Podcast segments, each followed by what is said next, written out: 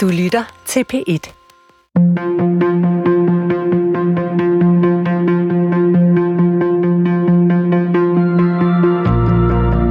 Hvad kan vi bruge en næsten 2.000 år gammel samling tekster til?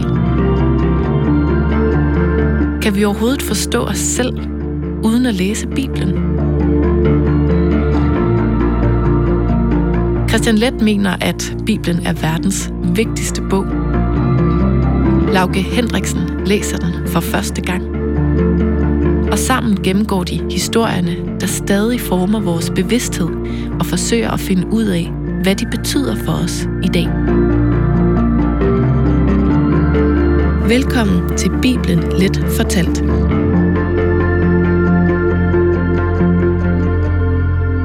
Jakobs historie. Vi fortsætter i dag med historien om Jakob og alle de mennesker omkring ham. Og hvis man troede eller håbede på, at der ville komme sådan en moralsk slutning, sådan en straf, eller at Jakob vil lære sine tidligere handlinger, så må jeg sige, at man nok går forgæves. Her er en historie, der bliver ved med at udfordre vores moral og vores idé om, hvem der er de gode og hvem der er de onde i en fortælling. Ja, men jeg vil også sige, at jeg gik måske lidt forgæves i den her søgen. Jeg havde regnet med, at Jakob han blev bedre, end jeg synes, han viser at være til sidst i den her historie. Ja, så hvad er meningen med det? Jamen, det synes jeg, vi skal prøve at finde ud af.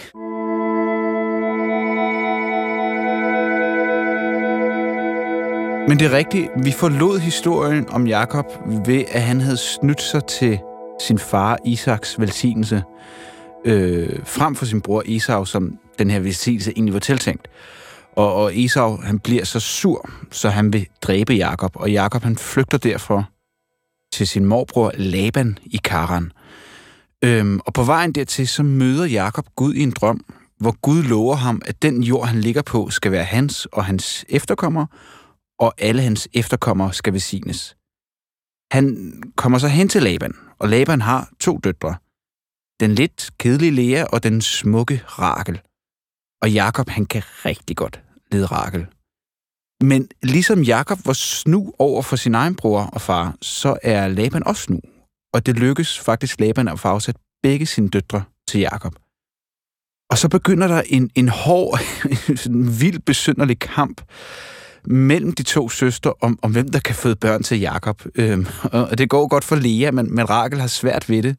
Så hun får sin trælkvinde, stiller hun ligesom til rådighed, som Jakob kan få børn med. Og da Lea ikke kan få flere børn, så stiller hun også sin trælkvinde til rådighed som fødemaskinen. Og til sidst så lykkes det faktisk Rakel at få en søn, der hedder Josef. Og Jakob her, han arbejder længe hos Laban, men da Rakel så har født Josef, så vil han gerne vende tilbage til sit eget land og have sin løn med i form af de dyr, han har vogtet. Og jeg har jo nævnt, at Laban han er lidt snu, så han prøver at snyde Jakob i forhold til de her dyr, men det ender faktisk med, at Jakob snyder Laban, og til sidst flygter han væk fra Laban. Og Jakob kan rejse videre hen til sin bror Esau. Men om natten, så skal Jakob over et vadested, og efter han har sådan sat familien og alle ejendelen over, så står han alene tilbage, og en mand begynder at kæmpe mod ham. Men manden, han kæmper mod, siger, du skal ikke længere hedde Jakob, men Israel, for du har kæmpet med Gud og mennesker, og du har sejret. Dagen efter får Jakob og Esau så øje på hinanden, og Jakobs bange anelser, de bliver gjort til skamme, fordi Esau, han er meget glad for at se sin bror, og de forsones, og Jakob drager videre til byen Sikem, hvor han så rejser et alter, som han kalder Israels Gud.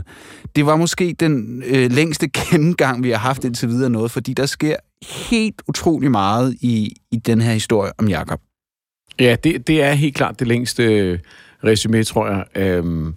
Man kan sige, der er virkelig, virkelig mange detaljer, og plus at historien jo ikke netop bare følger en enkel logik, der er alle mulige afstikker og små hjørner og sådan noget der.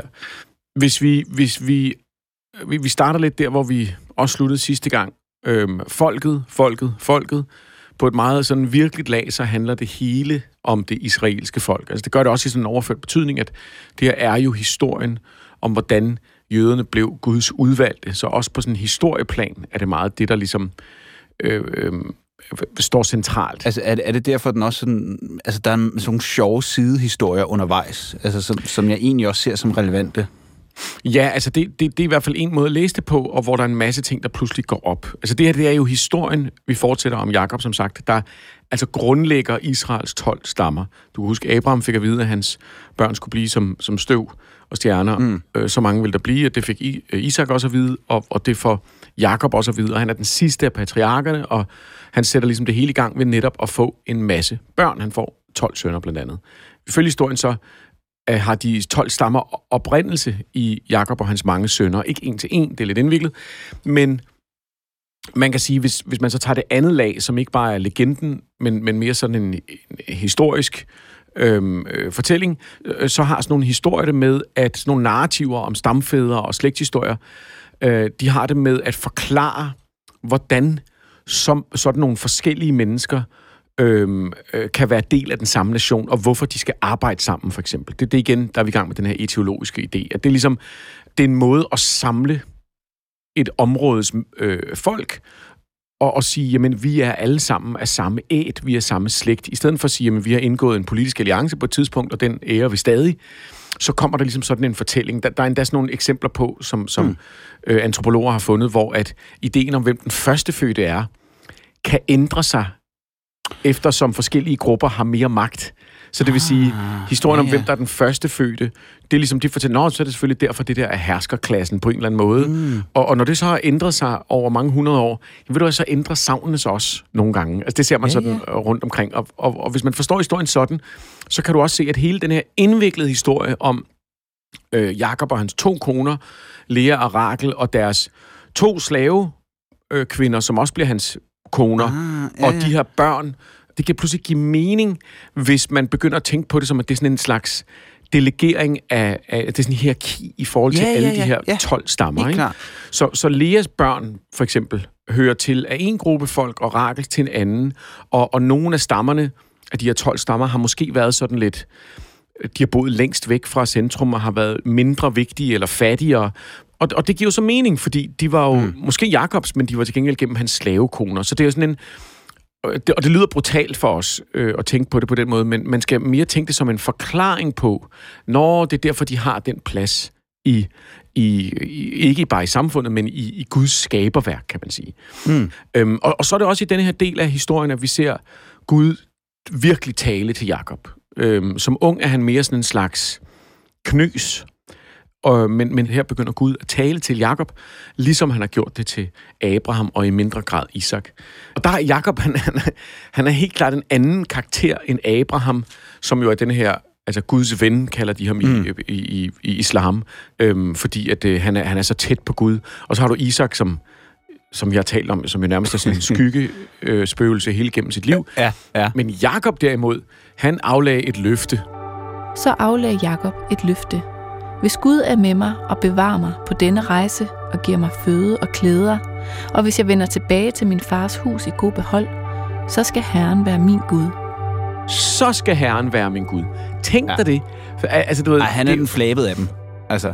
Han er det, man med moderne ord vil, eller måske lidt bedaget ord vil sige, han er en rigtig Laban, og det kommer vi så tilbage til, for det hedder det. Ja.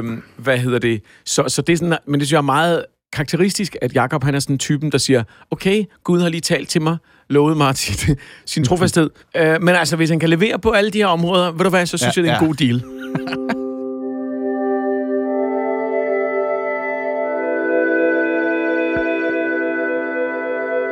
og det kommer jo lige efter, at Jakob, han har den her drøm, som er blevet en meget vigtig fortælling i sådan den mere mystiske tolkning af, hvad der står i Bibelen. Jakob forlod Beersheba og begav sig til Karan. Undervejs kom han til et sted, hvor han overnattede, fordi solen var gået ned. Han tog en af stenene og stillede den som hovedgære, og så lagde han sig til at sove på stedet der. I drømme så han en stige, der stod på jorden. Den nåede helt op til himlen, og Guds engle gik op og gik ned af stigen. Med et stod Herren foran ham og sagde, jeg er Herren, din fader Abrahams Gud og Isaks Gud. Den jord, du ligger på, vil jeg give dig og dine efterkommere. Jakobs stige, eller Jakobs drøm, er på engelsk Jakobs Ladder, som er titlen til en rigtig uhyggelig horrorfilm, blev sådan et begreb, der inden for mystikken, specielt den jødiske mystik, bliver et meget, meget klart billede af en forbindelse mellem denne verden og det hinsides. Inden for kabbalismen, der arbejder man med noget, der hedder Livets Træ, som ikke er det samme som yggdrasil i nordisk mytologi, men som er sådan en, netop sådan en stige med 10 forskellige punkter, man ligesom stiger opad eller indad, eller endda faktisk nedad. Og der vil jeg lige minde om det, vi har talt om før også, at det er jo sådan, man oplever det guddommelige. Det er altså i syner, altså det er det her med drømme, syner, indskydelser, tegn. Det er alt sammen sådan, guderne talte til folk og stadig gør det uden for den kristne kirke. Da Jakob vågnede, sagde han: Herren er i sandhed på dette sted, og jeg vidste det ikke. Og han blev grebet af frygt og sagde: Hvor er dette sted frygtindgydende? Det er jo selve Guds hus. Det er himlens port. Om morgenen tog Jakob den sten, han havde stillet som hovedgære, rejste den som stenstøtte og hældte olie over den. Han gav stedet navnet Bethel. For det første har man fundet ud af, at det her sted nok er et, der er blevet regnet for helligt i lang tid. Så det er et levn? Altså, det er et levn for noget andet? Det er det, der bliver lidt interessant. Her, hvor Jakob er ved at grundlægge jødedommen, så er han på et sted, som vi ud fra sådan en historisk læsning og andre kilder må sige, nok er et sted, der har haft en endnu længere historie tilbage med andre kulte. Der er endda andre steder i Bibelen, der hentyder til det. Og så er det interessant, at han rejser en stenstøtte, fordi stenstøtter er noget af det, der står specifikt andre steder i Bibelen, at de skal jævnes med jorden. De har været tegn på en eller anden, mener man, nogle af de andre kulte, der har været, at folk har gået rundt og rejst de her stenstøtter, og det vil sige, at jøderne får at vide i lovgivningen, at når de kommer til et nyt sted og skal indtage det, når de ser dem der, så skal de smadres, lidt ligesom vi har set det med muslimske fundamentalister, der springer Buddha i luften. Men så er vi jo tilbage til et ekstra paradoks i hele den her tekst. Altså. Lige præcis. Og nu får du mysteriet først, så er der også en forklaring. Ikke? Og så er det her med, at han giver det navnet, som nok udtales Bethel. Og det er et ordspil på Guds hus, som er Beth Elohim. Det betyder Guds hus, og man tænker, om det er nok det betyder. Så begyndte man så at finde, for i løbet af de sidste 100 år i arkeologiske fund, en litteratur fra det her Kanaans land, som jo er omtalt så meget i de her tekster, som er det, man skal ind og overtage på en eller anden måde. Og da man begyndte at kunne oversætte dem, så fandt man ud af, at ordet el, som jo altså her skulle referere til Elohim, på deres sprog er i navnet på en gud. Så der er en chance for, at Bethel slet ikke handler om Beth Elohim, men simpelthen er Els hus, eller Els sted. Så i virkeligheden det er en helt specifik gud, som ikke er vores gud. Lige præcis. Så det her kan altså være et specifikt eksempel på, eller en forklaring på, hvorfor et af de helligste steder i den jødiske tradition faktisk hedder noget, som betyder Els hus, altså den her hedenske guds hus, og har endda et af monumenterne. Altså han får den der åbenbaring, som er så afgørende for jøderne. Og det han så gør, det er, at han rejser en stenstøtte og hylder en anden gud. Jamen, du kan måske vende om og sige, Jakob er et sted, der har magiske energier. Ja. Ligegyldigt hvordan vi tolker det. Så har han været et helligt sted på sin rute, og så har han fået en eller anden form for shamanistisk vision. Og så har han rejst en stenstøtte. Og igen, det er jo også bare spekulation, det jeg har. Det interessante er, at det er med igen. Det er igen de her sprækker i Bibelen, som jeg synes er så interessante, hvor vi pludselig åbner op. Ikke til, at vi har en forklaring. Det er derfor, de gjorde det. Det skal man også huske på. Nu den her historie er meget etiologisk og skematisk og alle de her ting, jeg talte om, så man kan læse den meget rent. Men det interessante er jo faktisk, at det er ikke så enkelt.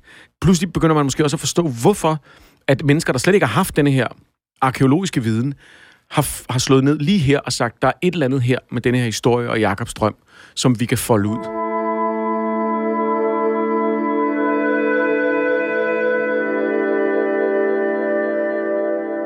Altså for at tage sprækker, så kan man sige, at der er også nogle sprækker i den her dysfunktionelle familie. Generelt, synes jeg, som jeg har det svært ved, må jeg indrømme, fordi det er meget, meget, meget tydeligt, at forfatteren holder med en rette slægt, som jeg forstår det som skal føre til Moses i sidste ende, i hvert fald for jøderne. Men det er konsekvent de mindst sympatiske karakterer, som vi skal holde med. Mm. Altså, Jakob snyder sin bror, Rakel, som er den, han elsker, og som er mor til hans favoritsøn Josef, er klart den mindst sympatiske af de to søstre. Jeg synes, den her forskelsbehandling gør, at jeg får ondt af Lea. Mm. Så hvad er det, der gør, at det er så vigtigt at holde med den her familie ud fra den her fortælling?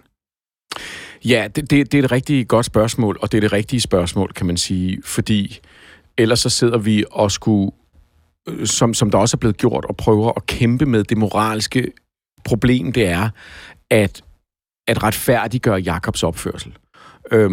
Og det er ikke sådan, så det kun er, fordi vi er moderne mennesker. Det er noget, som folk har siddet med i lang tid. Men vi skal huske at vi har at gøre med historien om, hvorfor jøderne er de udvalgte. Men ikke bare det.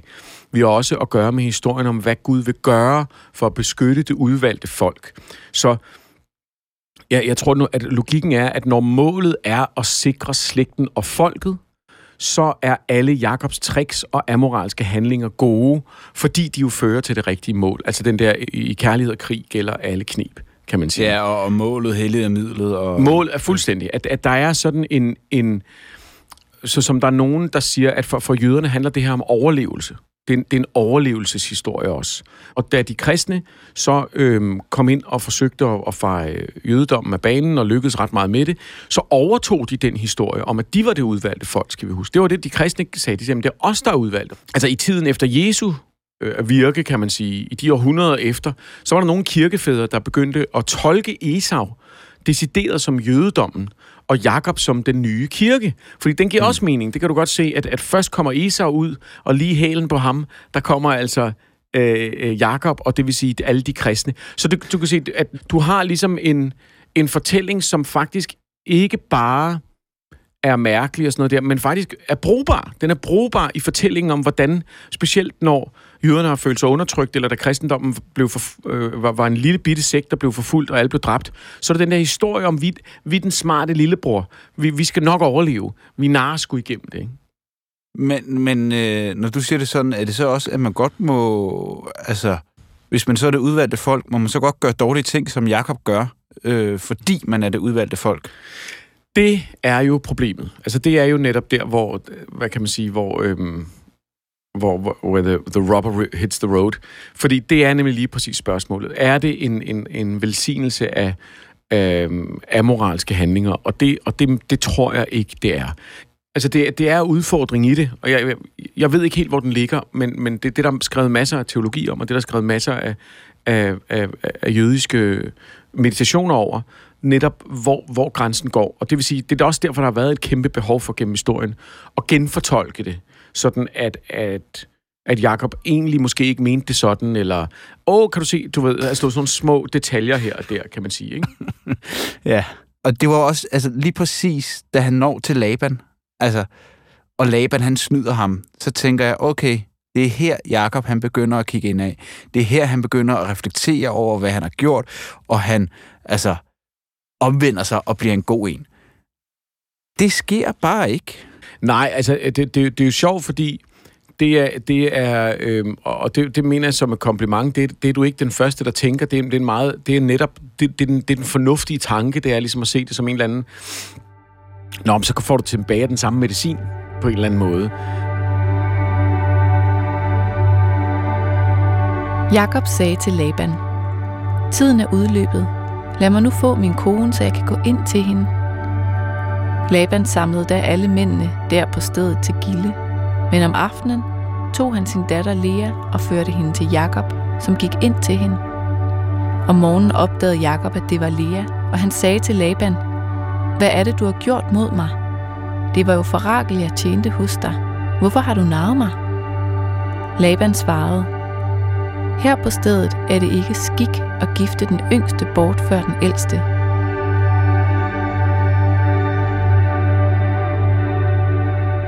Der er en rabbiner, som udfolder det her øjeblik, da Laban jo har lovet Jakob Rakel, og han så bliver gift med hende, men så finder ud af, efter de har tilbragt en nat sammen, det var ikke Rakel, det var sgu Lea, som jeg lige oversætter frit for her. Altså, det er så sådan en man kan sige, den apokryf. Det er fanfiction, det her, ikke? Ja. Ja. Hele natten kaldte han hende Rakel, og hun blev ved med at svare ham ja. Men om morgenen, der så han, at det var Lea. Han sagde til hende, din løgner og din datter er en løgner. Lea svarede, kan der være en skoleinspektør uden nogen elever?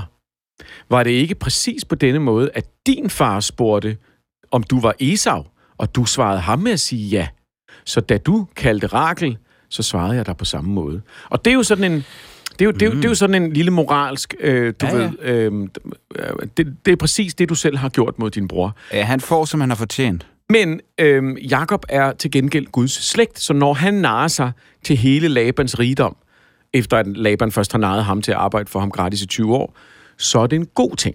Og jeg tror, at det er sådan, man simpelthen skal forstå det, at det er ikke så meget moralsk, som det handler om, hvad er den gode sag her?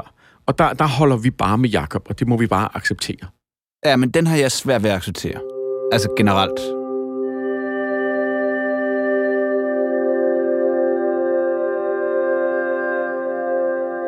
Der er jo hele den her lange sekvens, hvor han først arbejder 7 år for at få lov til at gifte sig med Rakel, bliver giftet med Lea, og så får Rakel, men så skal arbejde 7 år igen, og når han så gerne vil væk, så skal han lige arbejde noget mere, og så arbejder han i 6 år til, og ender med at arbejde 20 år for Laban. Jeg ved ikke hvorfor, men det stykke, det, sådan, det synes jeg har nærmest sådan noget helt klaustrofobisk. Altså, der er noget meget rigtigt set i den der måde, folk udnytter hinanden på, hvor at den misbrugte i det her tilfælde, som man godt nok må sige alligevel er Jakob, man siger, hvorfor går han ikke bare op og siger stop? Men det gør han ikke, fordi der er så mange former, og der er så meget høflighed, og der er så meget familie, og der er så meget slægt, og plus at Laban jo aldrig siger noget grimt. Der er en utrolig grænseløshed og udnyttelse i den måde, Laban går til Jakob, som jeg synes er meget, meget rent og meget, meget menneskeligt. Og så stikker han jo af, og så er det som sagt, at Laban indhenter ham på bjerget. Hvor der lige er en ret interessant detalje. Først så Laban, han beklager sig og siger, hvorfor tog du dog afsted uden at sige farvel? Hvis du har sagt, du ville tage afsted, så ville vi spille musik og lave fest og alt hvad man tænker. Ja. Løgn, ikke? Men så siger Jakob noget meget vildt, så siger han, hvis ikke min faders Gud, Abrahams Gud og Isaks rædsel havde været med mig, havde du nu sendt mig tomhændet bort. Men Gud har set min lidelse og mit slid, og i nat fældede han sin dom. Men det, der er så vildt, det er, at han benævner Gud på 3 måder. Min faders Gud, den lyder meget normalt. Abrahams Gud, den kan vi også godt se for os. Og så er der den anden beskrivelse. Isaks rædsel. Ja. Og det er det eneste sted i Bibelen, det bliver brugt. Altså, sikke dog en titel. Altså, du ved... Og man forstår det jo godt. Altså, det går tilbage til den læsning, vi havde også i sidste afsnit. Altså... Det her er virkelig også en slægtshistorie, når sønnen står og kalder Gud for sin fars rædsel, fordi den der historie om, hvordan han næsten blev henrettet af gået i slægt. At Isak simpelthen er defineret, hans Gud er defineret ved det her ar, han har på sjælen. Den her frygt, han har for den Gud, der vil ofre ham, som jo er en virkelig skarp beskrivelse, synes jeg. Og måske er det også derfor, Jakob er så meget på vagt og siger, hvis du giver mig alle de her ting... Altså du ved, hvis man begynder at åbne den psykologiske tolkning, ikke?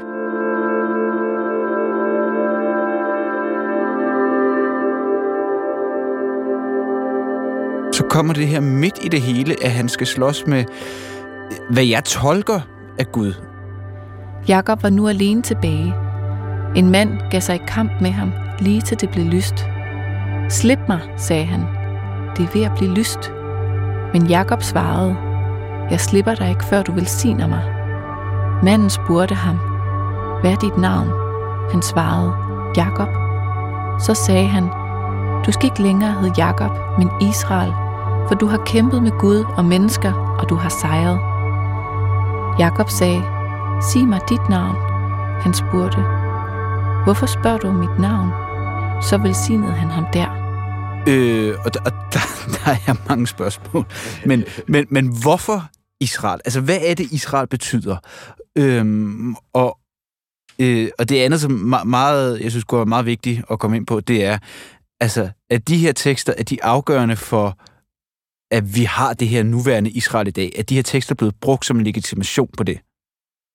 Altså, det er de helt sikkert på den religiøse højrefløj, sådan helt konkret. Men man kan sige, det interessante er selvfølgelig, hvad det gør ved et folk, og det er ikke kun israelerne forbeholdt, men hvad gør det ved et folk at have de her fortællinger om sig selv?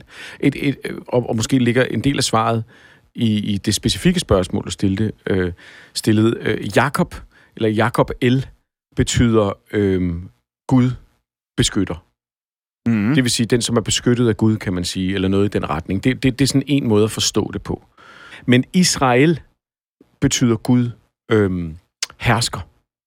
Og der kan du sige, hvis det er en forklaring af den sådan personlige ark, du ved, storytelling-ark for Jakob, så går han fra at være den, som Gud beskytter, til at være et symbol på, at Gud, han hersker. Det vil sige, han er på en eller anden måde fuldbyrdelsen af det her. Men man kan sige, at selve kampen her ved flodbredden er jo en af de mere syrede passager i den her historie. Som du siger, det er en mand, han kæmper med, og manden siger... kan pludselig give ham et nyt navn og sige, at han har været ansigt til ansigt med Gud. Så det er sådan en ret vild passage. Han blev såret i hoften, hvilket gør, at jøderne stadig den dag i dag fjerner iskirsnerven fra alle slagtede dyr, før det er kosher. Og jeg tror, det afgørende her igen er at tale om det udvalgte folk, i stedet for at tale om dem som karakterer. Når der er nogle ting, der ikke lige helt giver mening, så kan man prøve at hoppe ud til det. Hvad betyder det at fortælle, at man har en speciel adgang til Gud, som andre folk ikke har? Hvis vi nu stiller det store spørgsmål. Som sagt, det er ikke bare jøderne, det er også de kristne, det er også muslimerne. Men det er jo egentlig også, hvis vi lige skal løfte den op på et større plan, så er det jo også en fortælling, amerikanerne har. Det ville være blasfemi at sige, at de var Guds udvalgte folk, men de har ligesom ideen om, at de er verdens bedste nation, og at det amerikanske projekt er det vigtigste i verdenshistorien, osv. Og du kan sige, at i den fortælling, så er der jo samme tendens til at sige, jo, de havde slaver undervejs, så dræbte de oprindelige folk, osv., men projektet var sgu vigtigt. Men er det ikke også en iscenesættelse, som jeg tror, stort set alle nationer laver? Altså, man synes jo selv nærmest, at man er den bedste. Det var det, jeg ville gå videre til. Det tror jeg er fuldstændig rigtigt. Britterne har det med deres imperie. Hvordan kan du gå ud og underlægge dig andre folk? Og hvordan kan du i og for sig aktivt gå ind og demontere andre menneskers leveformer, hvis ikke du har en idé om, at din egen grundlæggende er bedre? Vi har talt om det i forhold til missionsbefalingen, hvor det bliver weaponized, som amerikanerne siger. Altså hele den her idé om det udvalgte folk, den bliver gjort til en aktivt opsøgende destruktiv ting, men kimen ligger jo her i ideen om, at man har en bestemt, eller en speciel og udvalgt position i verden. Og vi har vel egentlig også den fortælling i Danmark. Det kan godt være, at vi ikke er lige så bombastiske, som mange af de andre lande er. Nej, det kommer an på, hvem du spørger. Det er rigtigt. Men vi mener jo, at vores idealer og vores nationale værdier og idéer, de er vigtige. Vi vil ikke sige, at det er, fordi vi har adgang til Gud eller et eller andet, men så har vi adgang til en eller anden socialdemokratisk idé, eller en idé om solidaritet, eller noget med et samfund, hvor alle kan være med, og et eller andet. Men vi mener i hvert fald, at de her tanker, det er ikke bare sådan, så vi siger, det er vores idé. Hvad synes I om den? Hvad er det for en idé, I har? Vi mener, at vores nationale værdier og idéer er så vigtige, at vi selvfølgelig sådan egentlig ikke rigtig gider bruge særlig meget tid på vores egen historie med slaveri, hvor vi jo altså var dem, der sejlede slaverne hen og tilbage over Atlanten. Vores mishandling af det grønlandske folk og sådan noget. Men er det ikke meget menneskeligt? Jo, det er menneskeligt. Og måske er det her også bare en meget menneskelig historie. Måske er det her også bare en historie om, hvad man gør, når man har Gud på sin side.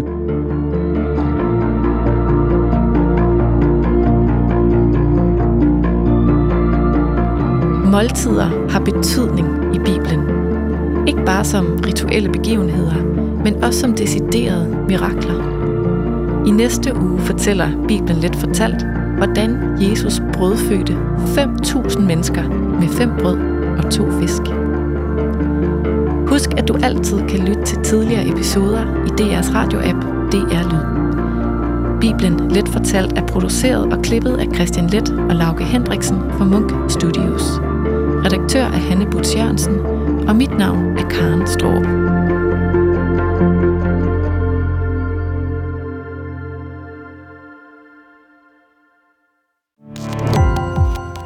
Gå på opdagelse i alle DR's podcast og radioprogrammer. I appen DR Lyd.